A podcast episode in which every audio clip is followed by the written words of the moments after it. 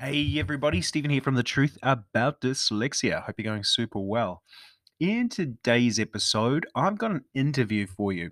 Now, this interview is a real special one. So, this is Darius from Unlock Your Dyslexic Potential, um, otherwise known as the Bullet Map Academy.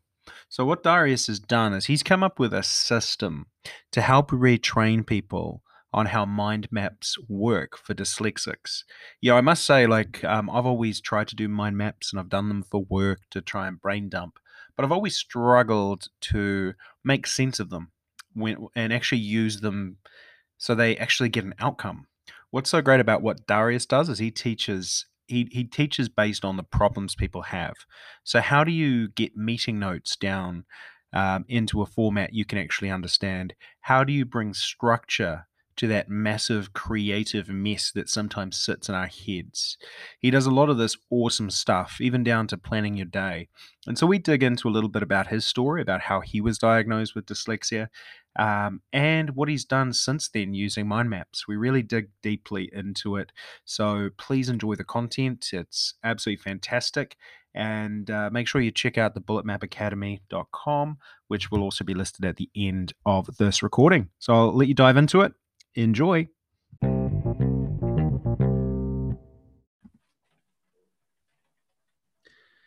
Hey, everybody, and welcome to the podcast today. I am very lucky to be joined by Darius. Please pronounce me your last name, my friend. Namdaran. Namdaran. That's you know that's a great last name. Um, you know it's not not very friendly for the dyslexic world. I'm going to be honest.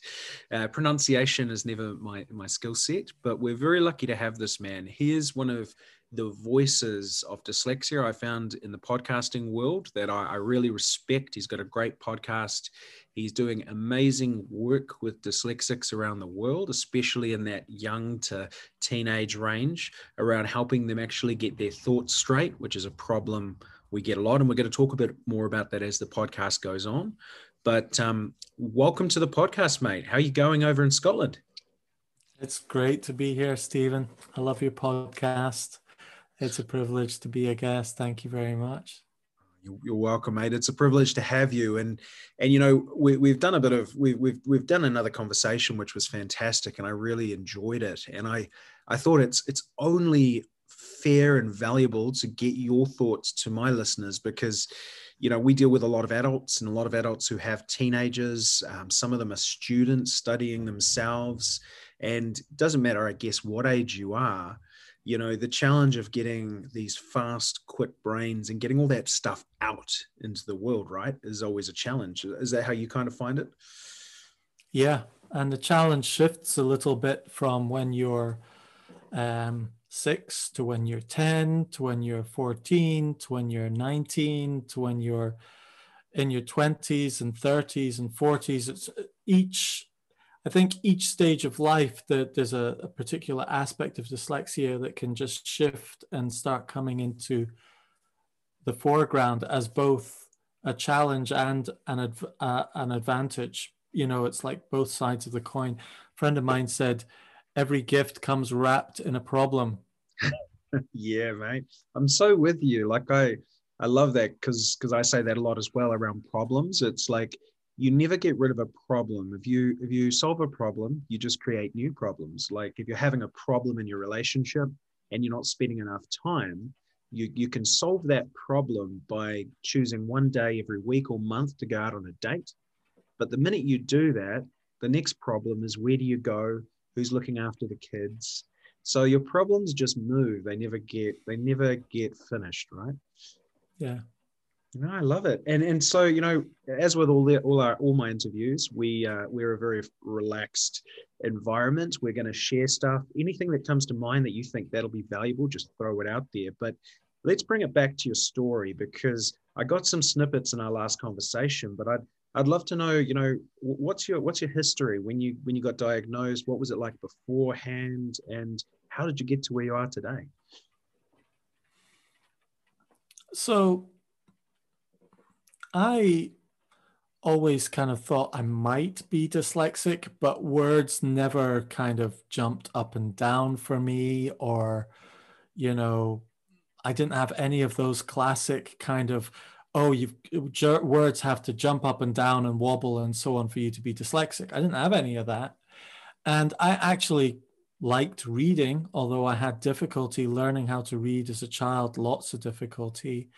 Um, but then I had the typical, so many, everyone, lots of people have this story, you know, teachers thought I was stupid. The head teacher actually got my parents in to say, I think he's retarded when I was about seven, six. Those are the words they used in those days. And um, my mum knew, no, he's smart. But dyslexia didn't get diagnosed until I was 35. Mm. And that's when I went to university for the second time. And, you know, 21st century, you know, 2010, you know, and was it 2010? Somewhere around about that, 2005. And I thought, you know, universities must allow students to type essays and submit them, you know, because that must be much more efficient to, to mark them and all of that jazz. But no, everything's still done by hand, handed in in big piles and marked, posted out to people and marked by hand, handwriting and all the rest of it. But if you had a little bit of dyslexia, you could maybe type it out. So I thought, well, I'll go and get a test done. I might, you know, be a mildly dyslexic and be able to type. But actually, my assessor said, Darius, no, you've got some challenges here um, that you don't realize, and uh, you're moderately dyslexic, and it's getting in the way. So that's when I woke up to it. Wow. And how did that how did that feel at 35? You know, was that a massive kind of weight off your shoulders? Did you go into kind of like a how did I not know about this earlier kind of phase? How did it how did it how did that time eventuate? Well, I I'm a very pragmatic person. I uh, well, actually I didn't have a huge big oh my goodness, you know, life-changing kind of moment because of that assessment, like many other people do have. I think I was right in the middle of doing an ex- a, a, a big degree, and I thought, you know, what it did was it switched me on to realizing those things that I picked up naturally and start valuing them more. I realized, oh, I do this, and that's because I'm dyslexic. I should do more of that because it would help me. And so, what it did was, I think it, the emotional side of it and the whole transformational kind of wow I, am getting to understand myself didn't really happen until i started to see it in my daughter but you know 10 years prior to that it was very much pragmatic oh right i've just i might be being stalled by certain tech things in in my mind and with dyslexia in business and in work and in my studies that I didn't realize. And so that's when I started to become a bit more intentional about listening to other people who had dyslexia, like Richard Branson. Like Branson says, I go everywhere with the notebook. mm. Wherever he went, he always had a notebook. And I picked up on that and I thought, I do something similar, but I don't go everywhere with it maybe I should try and bring a notebook everywhere. And I started to do that, and it made a big difference because all those thoughts didn't, valuable thoughts didn't just disappear because we have them, but we have to capture them. Yeah, I love that, and I, I think that's that's really key is is recognizing the old solutions that we've put into our lives. It's kind of like I, I remember when I I found out later on, it was kind of like my head went backwards and everything went click click click click click into place, and it kind of made me more you know present to what i was doing naturally as opposed to um, you know you know just kind of focusing on my weaknesses. I was like hey now i know why they're weaknesses i'm just going to focus on the things that are my strengths and that are going to help me succeed right yes and that's when for example I think during my dyslexia assessment, those three hours, I think my tutor during the half hour debrief at the end dropped three little seeds into my mind mm. that have just grown into significant things in my life. And I don't think we can underestimate, it's easy to underestimate the power of dyslexia tutors and coaches and advisors in their ability to drop a few seeds that grow in fertile soil. And one of those seeds was she said to me, Darius, you need to learn how to mind map. And I was like, well, actually, I've been mind mapping since my law degree. Uh, that's in my third degree, third mm. third year of my law degree. After I crashed and burned, I went back to a law degree and I learned a new skill called mind mapping. And she said, "Well, that's why you got the law degree. That's why you ended up being a primary school teacher and could do all that. That's why you could do X, Y, and Z because she she had my career history." Mm. And I mm. was like, "Oh wow." Now I used to regard mind mapping as minorly irritating sometimes because I didn't really want to do it, but I just wanted to think things and talk things. But there's always this point where you've got to get something down and out your head. And so writing it all down longhand wasn't helping me often in planning and organizing thoughts. So I would revert back to mind mapping and it would eventually be the only thing that really worked. Mm-hmm. And I mm-hmm. would get annoyed at it sometimes because I was like, bloody hell, this takes a while to do and figure out and so on. But it worked. And often, like the tortoise and the hare, I got to the result faster. Um, and it was at that moment I realized how valuable it was to me because of my dyslexia. It was a hack that I picked up and I hadn't realized how useful it was. Well, I did realize it, but I then realized its increasing potential. And that's when I was doing my degree. I saw other people who had been identified with dyslexia and they didn't know how to mind map. They were just falling left, right, and center, crashing out of the degree.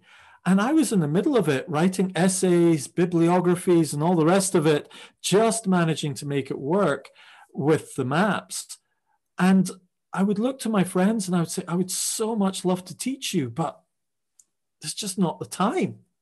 And so they would just burn out. And um, a lot of these were mature students with jobs, careers, businesses, and so on, but they just didn't have the skill.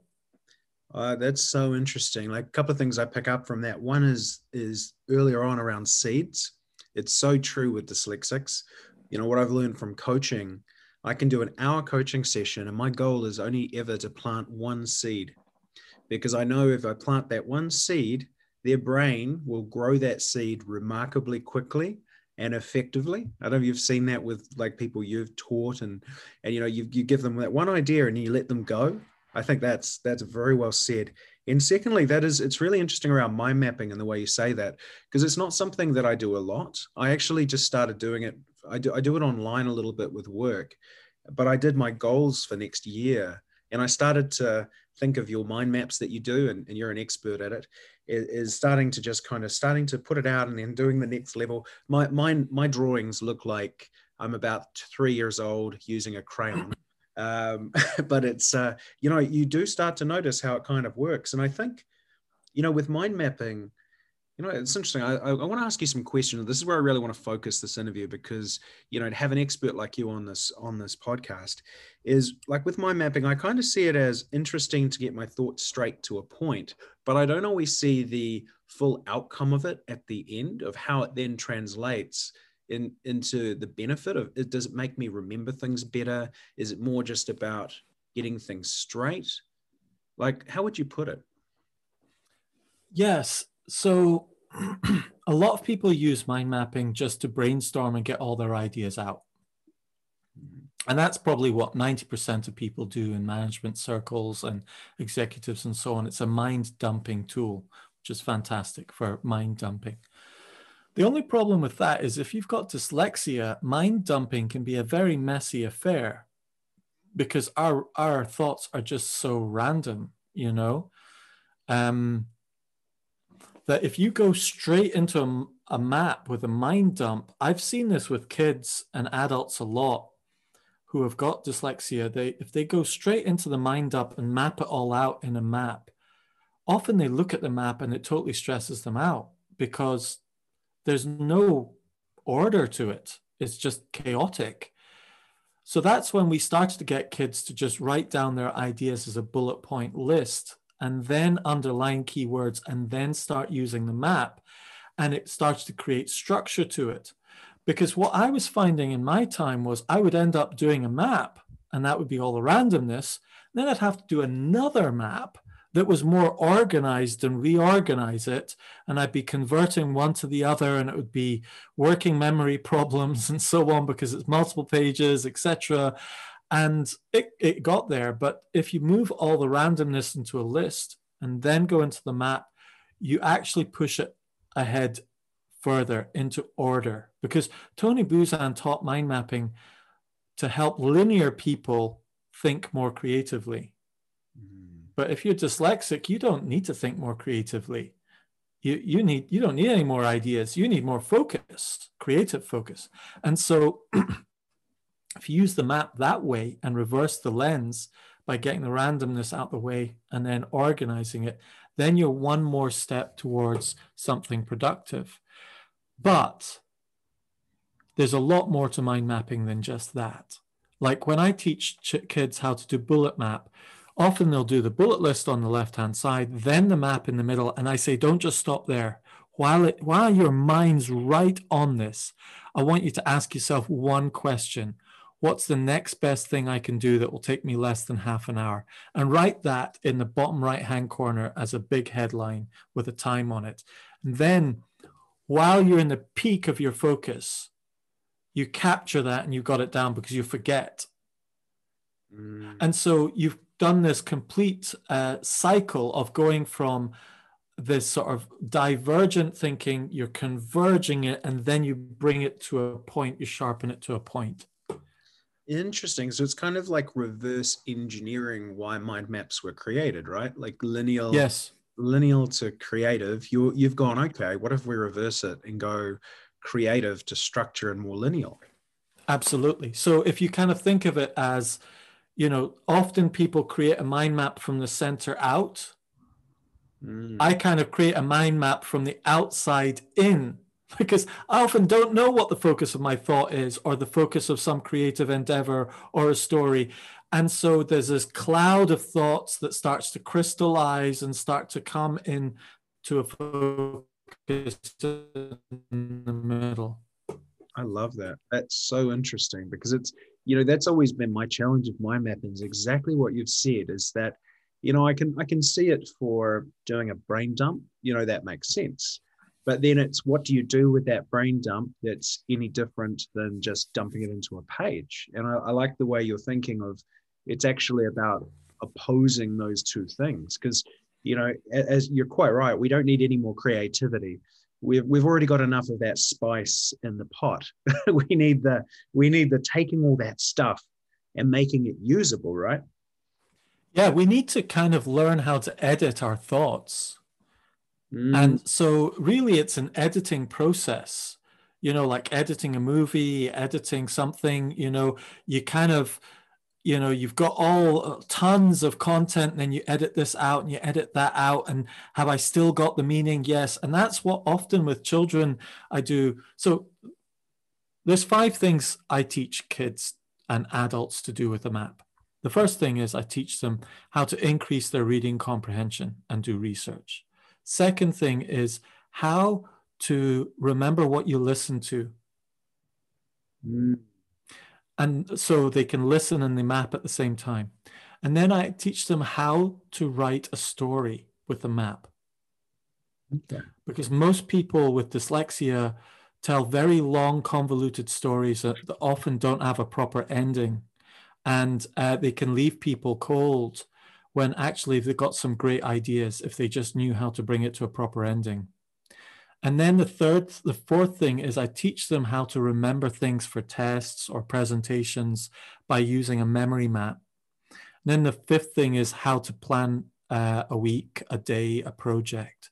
Now, all of these are built on top. It's kind of like if you think of, um, it's like a, an electric drill and a hammer.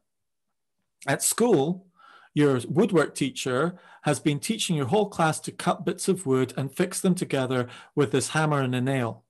Mm. And then you find that you keep hitting this nail with the hammer and it just takes like 20 hits to go in. Someone turns up with an electric drill and goes, Hey, why don't you try this? And then they drill the, the screw in because you're actually hammering in a screw. You're not using the right tool for the screw. And so we are like we've got our tool bags are full of screws and not nails and we need a screwdriver with the right bits and attachments for it not just a blunt hammer. And so uh, a mind map is like uh, an electric drill and you can put different attachments into it. And so the end attachment could be you do the bullet map and then you've got the map and then you say what am i going to do productively with this I'm going to make this into a story. How do I turn it into a story? Then there's an attachment for that, like the story star. And then I want to remember this. So, how do I make this memorable? So, you max out on the doodles to make it more memorable. Or I want to turn this into a planning outcome and turn it into Kanban board or something like that. And so you can chunk branches down into tasks and so forth. So it all comes down to if you have an organized, structured map, though, if you don't, mm. it's next to useless. Okay, you've got the information down, you've captured it, and most people's computer maps are just huge databases of mind dumps that get convoluted and more convoluted and don't actually bring any real clarity, but you know it's all there. Mm. Um, but where is the productivity? So that's the the gap that most people have and it basically comes down to the fact that they've had a superficial understanding of the principles of mind mapping. They just think it's a spider diagram with lines connecting them. They don't understand about the importance of one line on one branch keywords making keywords bigger other words smaller using all of these techniques to visually organize your thoughts by tons of little strategies in there that can continually focus your mind. Yeah, that, that makes a lot of sense because it's those little pennies that have to drop to make it valuable. It's kind of like, I guess, if you imagine you've never seen a car before in your life, ever, ever, and someone just puts you next to this car and they say, Look, here's a car. Don't tell you how to drive it. You've never seen one driven before.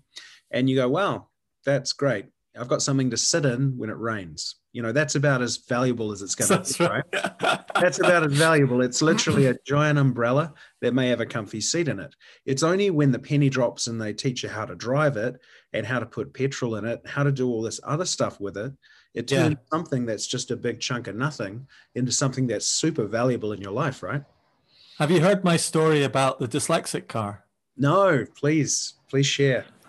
Okay, so when my daughter got her dyslexia assessment done, um, there, she was just confused by it because the teach the, the the coach said three things. She said your intelligence is high, your processing speed is very low, and your working memory is low.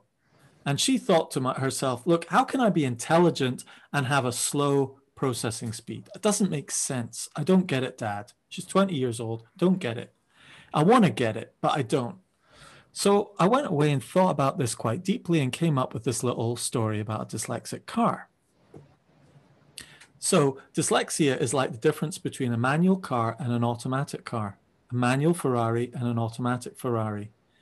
And you get into the car, you've got a manual Ferrari, you start driving it, but you live with a teacher and in a world where most cars are automatics and only one in 10 are manuals. And your teacher tells you to take the, the stick in the middle of the car, push it forward into drive, which you do, and there's a crunch.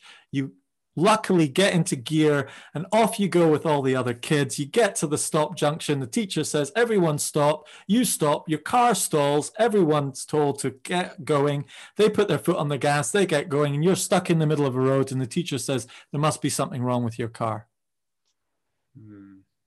and so dyslexia is actually more of a processing difference than an intelligence difference. There's the engine's the intelligence.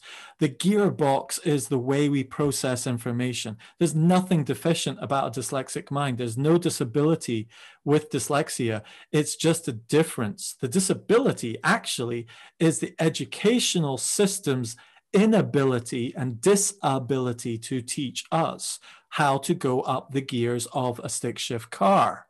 It's like someone gets in your car and says hey mate you're a manual and you're like, what's that? And you're, well, there's five gears in this car. You need to use that third extra pedal that you've got, push it in, go into first gear, push it back in, get out of first gear and push into second gear and lift it up. Can you feel that?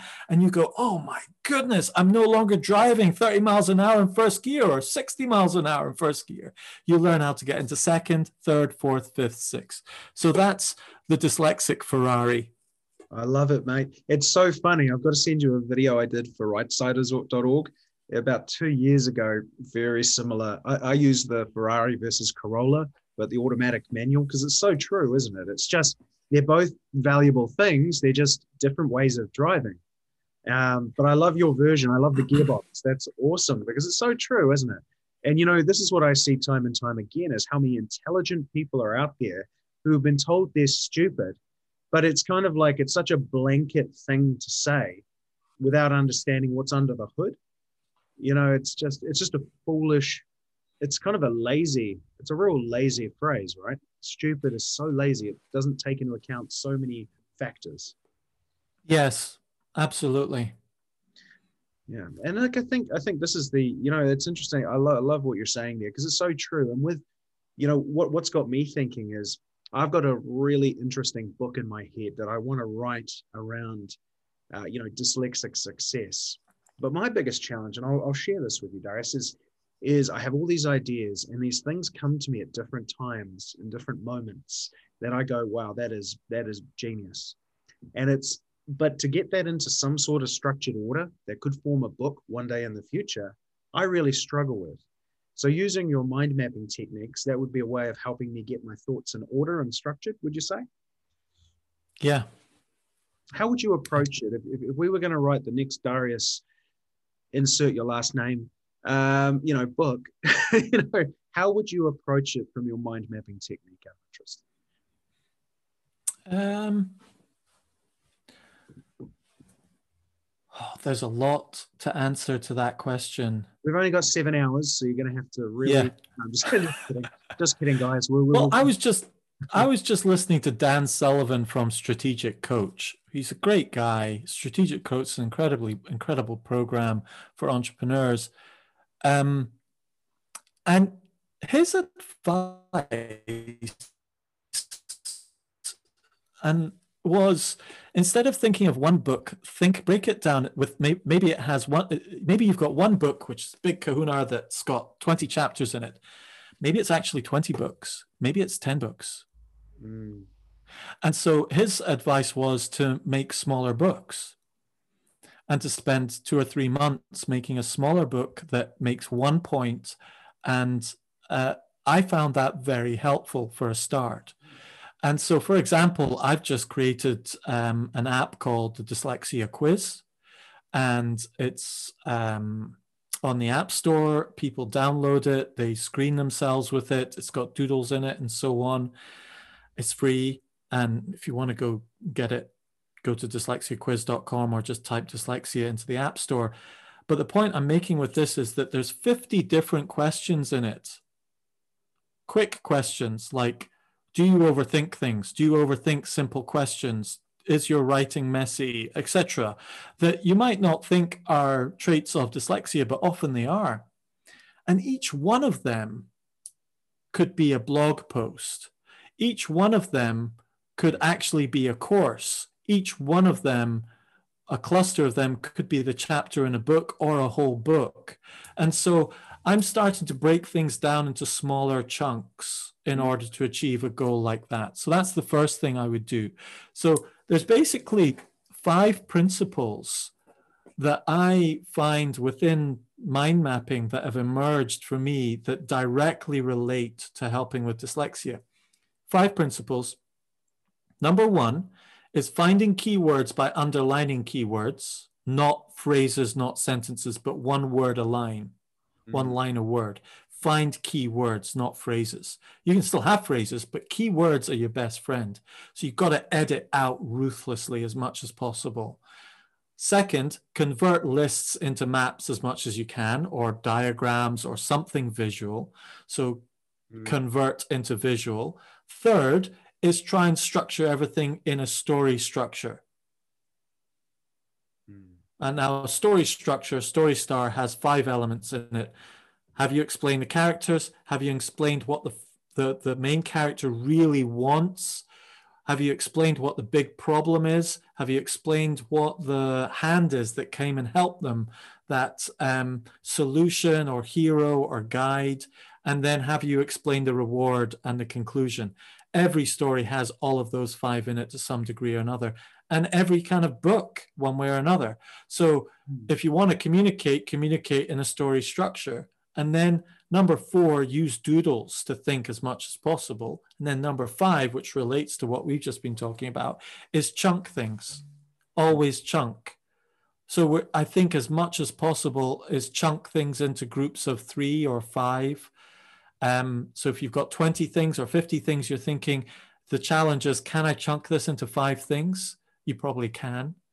Um, so those are kind of the key principles that emerge for me that's interesting because that's it's funny you say that because it's got me thinking that that's one of the things we're working on is really micro courses and funny like overthinking is a key one the emotional roller coaster um, getting a true understanding of time which is a big one for dyslexia and kind of chunking those into very short one hour courses which are a short four to seven minute videos so really tight keep a dyslexic's attention with real hands-on kinesthetic things to kind of pull something together that once once I've got six to 12 of these together that forms potentially a book or even in groupings and smaller groups uh, yeah. little sub books because you're, you're quite right is the other the other catch 22 is making sure there is that lucid story through is that the right word lucid a, a, common thread shall we say among yeah. Because the storybooks, like, have you ever read The Richest Man in Babylon? Have that one ever come yeah. across? Amazing book. It's a whole story, right? It's a beautiful yeah. story to get across a, a lesson. Yes. Yes. And it's kind of and, like and I would say the the the the one thing I would say actually from a tech point of view, I'm loving my iPad. Mm. Um, capturing all your ideas is the key thing you know, you've got to write down all your ideas and get them out your head, capture them. They're too valuable to let them fly out your your other ear uh, and just assume you're going to remember it. You're not. You know, you've got to write them down, and then once you've written them down, underline key ideas and start making friends with some key words, and let those key words keep repeating and resonating and stick things stick together with key words, not phrases or sentences or paragraphs, but key words. And once you start sort of magnetizing those key words, then other key ideas connect to them. And then you get, you start really thinking about core concepts. Interesting. And you know, if you were to give an example from a child or from a teenager around keywords and put that into, as you like to say, story, is there anyone that comes to mind that would give the listeners an example of what you mean by keywords? So it's always the hardest thing is to think of one on the spot, right? gotcha. So. Well, I mean, the best example is, you know, not, one example is like, you know, when you're Googling something, you know, often it all comes down to are you asking the right question? Are you using the right keywords? You know that experience when you've got a thing in your hand, like a spare part or something like that, and you're like, how on earth do I find this on Google? You know? And so you start going onto Google and you say, plastic thing that connects to a mm. toilet cistern you know mm-hmm. and and you go through images and you start finding images and then you find one image that's kind of like it and you look at that and then there's often a key word in there and you think oh, it's it's it's a it's a Ballcock valve. Okay, I'll go and search Ballcock valve, and boom, unlocks a whole area of knowledge. And that's what you're trying to do with mind mapping, and that's what you're trying to do with learning is to constantly capture the gold in keywords and use them as handholds that open up new doorways to new information that's relevant. Mm, that's very well. Does that answer your question? Yeah, no, that, that's a very good example. And I love the way you talk in stories. I'm the same, you know, and it's a good thing for everyone to listen who's listening. Using metaphors and similes and stories when you're communicating will always put you in a good stead in any part of life because other dyslexics and neurotypicals can all grasp stories so well, right? They're so yes. important. Uh, yes. But you got to be kind of careful though, um, because your metaphor has got to be quite accurate because a lot of linear thinkers won't get some of the more um, obscure metaphors that we can come up with. Um, and, and one of the most useful phrases to keep using is by is to say it's like. Mm. And so you just train yourself to say, well, it's like and then the idea comes to you. So you've got to kind of keep training yourself. It's like this it's like that. Yeah. And if you you know the other secret is saying it really confidently. If you sound more confident than the person you're speaking to they're 99% more likely to accept it as, as truth. we're all well too, uh, we've got too much information running through our heads every day. You've got to be, you know, if you're confident, people just go, well, he's confident. I'll give him the benefit of the doubt. That's what I found. Oh, I love it, mate. You, this is awesome. This is a great chat. And like, I guess just to keep the the time on this for for our lovely listeners, you know, if you were to, you know, we'll we'll tell everyone a little bit about what Darius does and how you can get in touch with him. But is there something like if you could tell, especially adults or parents, you know, about kids with dyslexia of how to really help them? What what would you kind of say to that person? Yeah, well, we help a lot of adults at Bullet Map Academy um, understand their child and, in doing so, understand themselves. Um, and many, actually, many doctors who, you know, often doctors have real difficulty with dyslexia. Um, they get to the top of their profession and then they hit a ceiling and they start seeing the effects of dyslexia. So there's there's a few things First of all, if you're a professional with dyslexia and you don't realize you've got dyslexia, there will always come a point where you hit a wall and you realize dyslexia is really getting in your way. And it normally focuses around a procedure in your business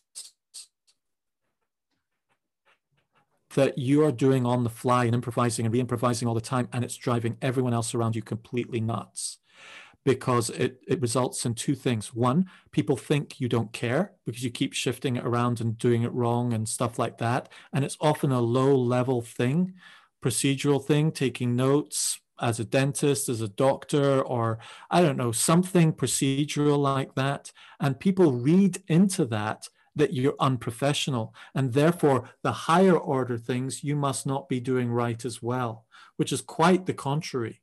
You're wired to do the higher order things so much better, but they can't often see the higher order things, so they judge you on the smaller things. So that's a big thing with people with dyslexia, and that translates down to children. Often, often teachers judge children on you know did they remember this did they do this did they tie their shoelaces did they you know um, write that essay out that they were just talking about quickly that would take 10 minutes to do no they didn't therefore it must show a lack of character mm. or poor attitude and so you're extrapolating these lower level tasks and assuming it's showing bad character and both things happen for children and professionals as well. Interesting. Now that's such a good point, and it's it's so true. It is those little things, and I, I just as a, story to finish, like I always remember my team. I've got a team of staff in the Philippines, and you know one of them one of them started to get me every time we found a new piece of technology. I would say, "Oh, let's give this a try." Send them an email and say, "Let's dive into it."